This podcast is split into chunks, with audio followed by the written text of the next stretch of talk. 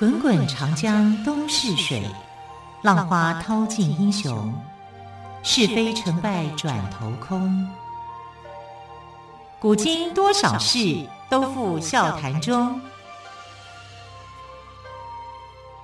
陪你说历史，汪培制作主持。Hello，亲爱的朋友，晚安！欢迎朋友们再次收听《陪你说历史》节目，我是汪培。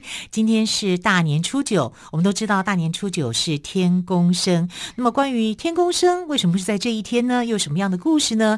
再次跟邀请到历史专栏作家于远炫老师来跟听众朋友们分享。于老师好，主持人好，听众朋友大家好。老师，为什么大年初九是天公生？天公哈，就是我们在这个做祭祀的时候啊，最大的神。嗯，我们在谈希腊神话的时候啊，不是讲最大的神是这个第三代的宙斯，宙斯哦，宙斯才是最大的神，对不对？造神还是底下他所分工的。那在中国的这个道教的这个传说里面啊，最大的神就是玉皇大帝啊，玉皇大帝呢，就是我们讲的天公啊，老天爷啊。啊，当然我们所指的就是玉皇大帝啊。那玉皇大帝是经过呃好几次的这种修行，不是一次哦，是上万次的这种修行，才能够修炼成为这样的一个神明的地位。哈，在道教来讲，哈，那出生的这一天呢，啊，就是呃初九，农历的初九。所以呢，今天呢、啊，我们在凌晨的时候，也就子夜的时候呢，就可以听到有有人在祭拜的这种鞭炮声。但台北市已经不能够放鞭炮了，哈。但是这个民间信仰里面呢，在今天呢，啊，就会祭祀天公，表达对老天爷的一种敬意啊。嗯。然后希望在这个敬天当中，哈，然后我们学习怎么样好好的过今年。啊，当然希望今年能够风调雨顺，哈、嗯，赶快把这个瘟疫给赶走。对，这个疫情实在是让人家好揪心啊。对，哈，所以我们就知道这个呃天公哈，大概就是这样来的。每年在呃大年初九的时候，哈，我们就会来拜天公。这个其实就是一种不忘本啊，然后也敬重神明啊，希望说这种敬神的态度哈能够延续下来。那在这一天呢，我会想到呃，在历史上面有两个人物。两个武将也是在做这种守护啊，守护皇帝的。你知道玉皇大帝其实很可怜啊。玉皇大帝他这么这么位高权重，他会可怜吗？可怜呐、啊，因为在《西游记》小说里面啊，他被打得很惨啊。这是孙悟空带皮了。孙悟空有没有？孙悟空出生的时候，他是一个猴子啊，一块石头蹦出来的一个石猴。那石猴呢，一出生的时候，眼睛往天上看，往眼睛往天上看的时候，就怎么样？天庭就震动。天庭震动，他就问这个太白金星说：“到底发生什么事？为什么连天庭都会有地震？”啊，太白金星就一看说：“哦，原来下界有一只神猴，哈，天生的神猴，哈，那个神猴出来感谢天恩，所以眼睛往上看，就没想到造成这个天庭、呃、天庭天摇地动。对对对，那说怎么办呢？要消灭它吗？呃，不用消灭，他叫喝点水。”就好了啊，他就会恢复到他的原来的这个样子，变成一般的猴子样。好，所以果然呢，这孙悟空小时候，你看一出生的时候就震动、震撼天庭。等他长大以后，学了道术以后呢，就到天庭去大闹天宫啊，甚至对着玉皇大帝讲：“玉皇大帝有什么本事的呢？啊，今天你可以当玉皇大帝，明天换我做啊！玉皇大帝这个宝座。”啊，是人人有机会的，你给我下台。原来孙悟空以前就有民选制度。哎呦，他用武力打上去啊！后来这个玉皇大帝就赶紧叫天兵天将来防守这个齐天大圣嘛，嗯、就没想到他再找上门就对了。对，但没想到没想到那些天兵天将也没什么用的啊，就被他打的这个落花流水，呃、落花流水啊！后来是请了西天如来佛才把他镇压住的，逃、嗯、不出如来佛的手掌心。对，所以我就刚刚讲说，玉皇大帝好像也蛮蛮可怜的。那 是因为他是战斗佛，没办法，他太强了。对，好，后来封为战斗圣佛嘛。对，好，他有这种就是我我就要逆天，我就要向上，啊、嗯，这个反叛的精神，哈，在《西游记》里面也可以看得出来哦，他是真的是呃很不一样的。是，那。这样子来讲，哎，好像玉皇大帝又很可怜，好像他又好像就容易被欺负。哎，其实不是啦，回归到道教的一个呃宗教观里面，玉皇大帝就是一个最高的主宰，他一定有足够的修行。好，我们中国的神跟希腊的神不一样，希腊神没有什么足够的修行啊，他就是足够的武力啊、嗯，我的武力够大，比谁强大，对我就我就会能够战胜你。他们人性大于神性，对，甚至为了这个呃怕被推翻，我还想尽办法啊。你看像宙斯就怕被推翻呐、啊，他就会想尽办法不让这个事情发生啊，所以就终止了他的前一代跟上一代的那种的命运啊，就变成啊。呃奥林帕斯的这个主神，从此以后就过着幸福与快乐的生活，不像我们的玉皇大帝每天都还在烦恼，每天都很焦虑。对，我该怎么办？我要找谁去解决问题？所以呢，我们应该说玉皇大帝还是很可爱的。对啊，老天爷哈，我们就真的发点慈悲的心啊，让我们好好过年，好好把这个疫情给度过。对啊，那重点我们要来讲，就是有没有守护这种帝王的人呢？帝王很多人在守护的，那在历史上面呢，守护帝王最有名的案例哈，就是被尊为门神的秦琼跟尉迟恭。哦，秦琼跟尉迟恭，对。他们是唐代的。我们先说一下，秦是秦始皇的秦哦，琼就是琼楼玉宇的琼哦，琼瑶的琼。对，那尉迟恭，尉呢就是尉，上尉、中尉、校尉的尉哦。对，迟就迟到的迟，恭呢是恭敬的恭。但是我们念尉这个字呢，在这个地方上尉的尉，我们要念尉。对，它是一个破音字啊。好，那秦琼跟尉迟恭呢，本来是武将，后来他们被尊为门神。为什么会被尊为门神呢？啊，这跟《西游记》又有关联的哈。但《西游记》的这部分的材料是取自于民间的一个说法，他是说在唐朝的时候，唐朝初年的时候呢，啊，有一个相士很会算命的啊，叫袁天罡。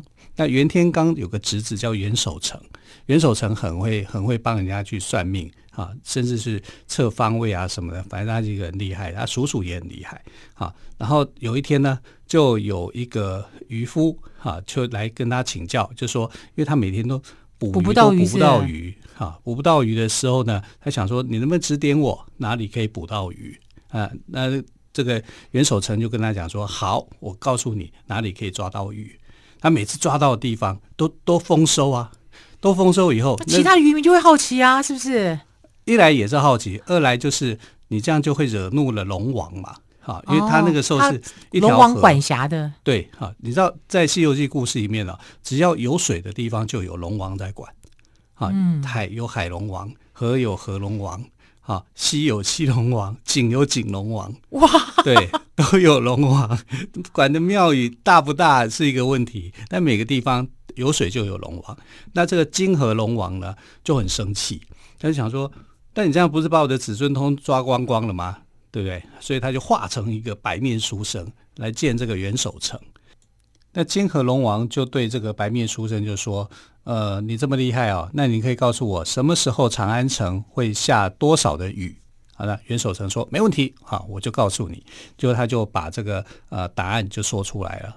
那金河龙王就想：这个星云布雨是龙王做的事情，我都还没搞清楚，你就知道吗？对呀、啊，就。可是他回去没多久，就收到了这个帝玉皇大帝下的谕旨啊，就是说长安城哪一天要下多少寸的雨，一模一样。哇，那这个他就就想说这么厉害，他就想如果我在某个地方减几寸，这样我就可以去找他的茬了。对，我就可以去 拆你的台了 啊！他就真的就踢馆了。对，就。没想到他做这个决定以后，这是一个致命的错误哦，因为他真的这个更改了那个时间、地点跟那个下雨的数量，就他就跟袁守诚讲说：“我来拆你的台啊，你看你没有下准，你没有说对，根本就不是这样。”结果袁守诚说：“我知道你是谁啊，你是金河龙王，管下雨的。结果你乱搞一通，到了现在，玉皇大帝要派人要杀你了。”你赶快去逃亡吧，或者是赶快去那个。后来他就知道说啊，原来我自己闯了大祸了，我擅自更改了这个天庭的谕令哈。因为天庭这样安排，一定有他的原一定有他的目的的。因为你乱下雨，就就造成水患，对啊，长安城就淹水了嘛啊，所以他就觉得说自己真的该死了啊，因为这个犯下天条，他会被斩。然后他就求袁守诚说：“那你既然知道我是谁，你一定有办法救我一命。”他说：“那袁守诚感觉他是一个心地很善良的人，神人一样的哈。他就说：‘你赶快去求一个人哈，就是唐太宗底下的一个谏臣叫魏征，因为他是监斩你的官员啊。’那呃去求他，求唐太宗啊，看看能不能啊呃留住这个魏征啊，你就可能不会死啊。好，然后这个金河龙王赶快去，对，他就去呃在梦中跟托梦，托梦给唐太宗啊，就请台中。唐太宗救他一命，那唐太宗就说：“那我要怎么样救你？”他说：“呃，你有一个臣子哈，就是魏征，他是监斩官，麻烦你就是把他留住哈，这样我的命就有了，我就不会被被杀掉了。”结果金河龙王还是被杀了，还是被杀？为什么？好，我们先休息一下，之后呢，再请我们历史专栏作家岳元勋老师来我们做说明喽。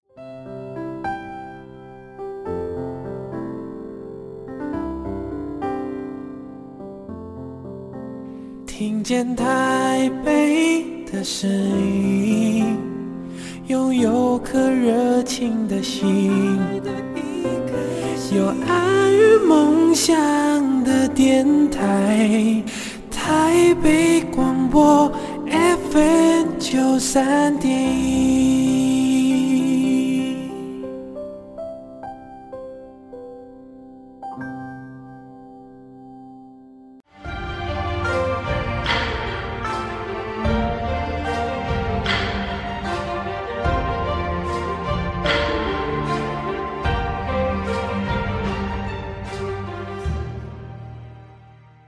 好，刚刚我们谈到哦，金河龙王托梦给唐太宗，可是最后还是被杀，到底是为什么？于老师可以告诉我们吗？因为唐太宗就就想说，我一定要帮你这个忙，他就把魏征找进宫里面来。那找进宫里面来呢，就是要留住他嘛，不让他走，不让他有这个机会啊。他就跟呃魏征在下棋，就两个人下棋下了一段时间以后，魏征就说：“哎，我好累哦，我想睡觉。”啊，他就睡着了。那睡着了以后，睡着了，睡着了以后呢，唐太宗就想说：“你睡着了最好，因为你不会跑到外面去杀那个龙王。”就没想到他睡着了以后呢，他灵魂出窍了，就跑到天庭去了，就当监斩官，把金河龙王给斩了。我的天哪！那斩下来的时候呢，长安城你就发现说有一颗龙头掉下来，大家在那边吓一跳，怎么会这样啊？然后这个魏征也是浑身发汗。啊，因为蛮辛苦的。那唐太宗就说：“哎，你怎么了？你刚刚睡着了，你现在醒来，发生什么事吗？”他说：“臣啊，在梦中呢，发现呃，监斩的奉命监斩的一条孽龙啊，这条孽龙就是金河龙王。结果长安城里面。他所谓的奉命是奉谁的命呢？就是玉皇大帝吗？对啊，就是老天爷的命啊，玉皇大帝的命啊。嗯、因为这个龙犯了错嘛，然后这个降下来的龙头还跌到长安城里面啊，所以就变成是轰动的大事。”那唐太宗没多久以后呢，每天啊就遇到那个金河龙王的鬼魂啊，就派人讲还我头来，还我头来。你为什么没有救我？对，这你为什么是一个不守信用的人？嗯、你明明有答应我，对，就来要他的命啊，这样。那呃，唐太宗就觉得心里很不舒服，每天有鬼龙来索命啊，这样子啊，然后就魂不可魂不守舍。那秦琼跟尉迟恭就讲说，呃，这样好了。我们帮你守护你的大门啊，让这个妖龙不敢进来啊，让这个鬼龙不敢进来，保这个主子平安啊。唐太宗就想这样也好，结果他们两个就当门神了啊，就守护着唐太宗。呃，真的那个金河龙王的鬼魂就没有再来骚扰他啊。所以呢，但是两个人如果每天这样子夜晚都在那边值班。好，在外面也是很辛苦。对，没有周休二日。对啊，没有周休二日啊，白天还要工作。啊，所以后来就命人去画了他们两个的画像，画像啊，就贴在那里。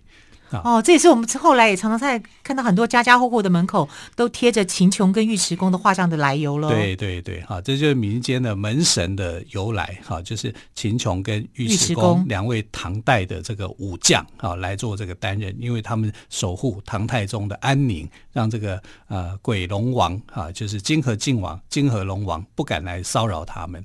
当然，这个后续还有一些故事在了，但就这个门神的立场来讲呢，这个秦琼跟尉迟恭。就达到了了，哈，就已经达到这个。那为什么民间要拿他们来当做是一个呃门门神呢？其实就是在表达他们对，对呀，武将这么多，为什么特别挑他们两人啊？因为在唐代的时候呢，秦琼跟尉迟恭立下了很多的功劳啊，就是开唐的战绩里面，他们是呃立下很多大功的。那我们来讲哦，秦琼他其实是《隋唐演义》这个小说里面的前半部的灵魂人物。我们就去看小说的话，那那个那个小说里面讲说他是捕快出身，然后曾经落魄到当呃当剪卖马，遍尝人情冷暖。啊，最后他就辅助了这个明主建立的功业，这个明主当然就是唐太宗了。哈，但其实哦，秦叔宝就是秦琼啊，他本来是隋朝的士兵，他是隋朝人啊，隋朝的士兵，他有一个主帅叫来护儿，那来护儿对他是非常赏识的哈，就觉得呃他未来一定不同凡响。秦琼的妈妈过世的时候呢，来护儿还派代表去致意，所以是对秦琼是很好的。那后来秦琼在张须陀这个地方作战，成功的哈，能够有一千精兵去突击反抗隋朝的这个反隋朝的卢明月的后方啊，所以他其实一开始是这个隋朝的一个将领啊，配合他的大将，大将叫张须陀，但后来张须陀被打败了，被谁呢？被李密啊，就是隋朝的呃反隋阵营里面的瓦岗军的那个主帅啊，那李密呢这个。呃，把张须张须陀给打死啊，然后秦琼后来就归附李密。那瓦岗寨呢，在李密的带领之下，得到了像秦琼啊、程知节，程知节就是程咬金啊这样的悍将。那因为李密呢，后来又败给了王世充，所以在隋朝末年的时候啊。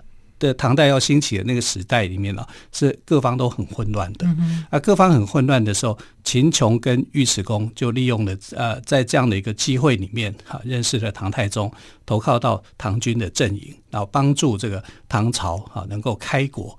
所以这个开国的这个功勋呢，一直都在的。哈，所以老百姓啊就觉得呃，秦琼跟尉迟恭是一个呃支持。知勇的人，好，就是他们是认为说这个人的形象可以当做是守护神的代表，所以就把这个门神就灌给他们了，好，所以就编了这样的一个故事。我们随便刚刚所所讲的，那其实是一个故事，可是这个故事是民间所编出来的，编出来的时候呢，反而是谁都不选，他选了秦琼跟尉迟恭，就是非常的那时代的人是非常赞美他们两个人的。好，那秦琼跟尉迟恭谁比较厉害？两个都是武将啊。好，谁打架会打的比较比较狠？对，他们两个比武过吗？比武真的啊？比武的结果是秦琼，秦琼赢了吗？啊，秦琼还略胜这个呃尉迟恭一筹。但是尉迟恭在唐太宗的这个凌烟阁的二十四功臣里面，他的排名比秦琼高。为什么你知道吗？因为他排第七啊。他们也算积分的吗？也、呃、也算积分。尉迟恭排第七，秦琼排最后一个。那为什么尉迟恭反而排名在他的前面？对啊，那排名跟你刚刚说的比比赛的结比武的结果是不一样的。不一样的。那那个那个是是就是诗人的战力的战力数值嘛？是。那忠心度来讲呢，尉迟恭非常的忠心，所以在玄武门之变里面呢。开第一箭去射杀那个李建成的，呃，射杀那个齐王李元吉的是是尉迟尉迟恭是尉迟恭，但是秦琼没有参与，没有参与玄武门之变，没有参与玄武门之变，可是因为他开唐非常的有贡献，所以他被列为第。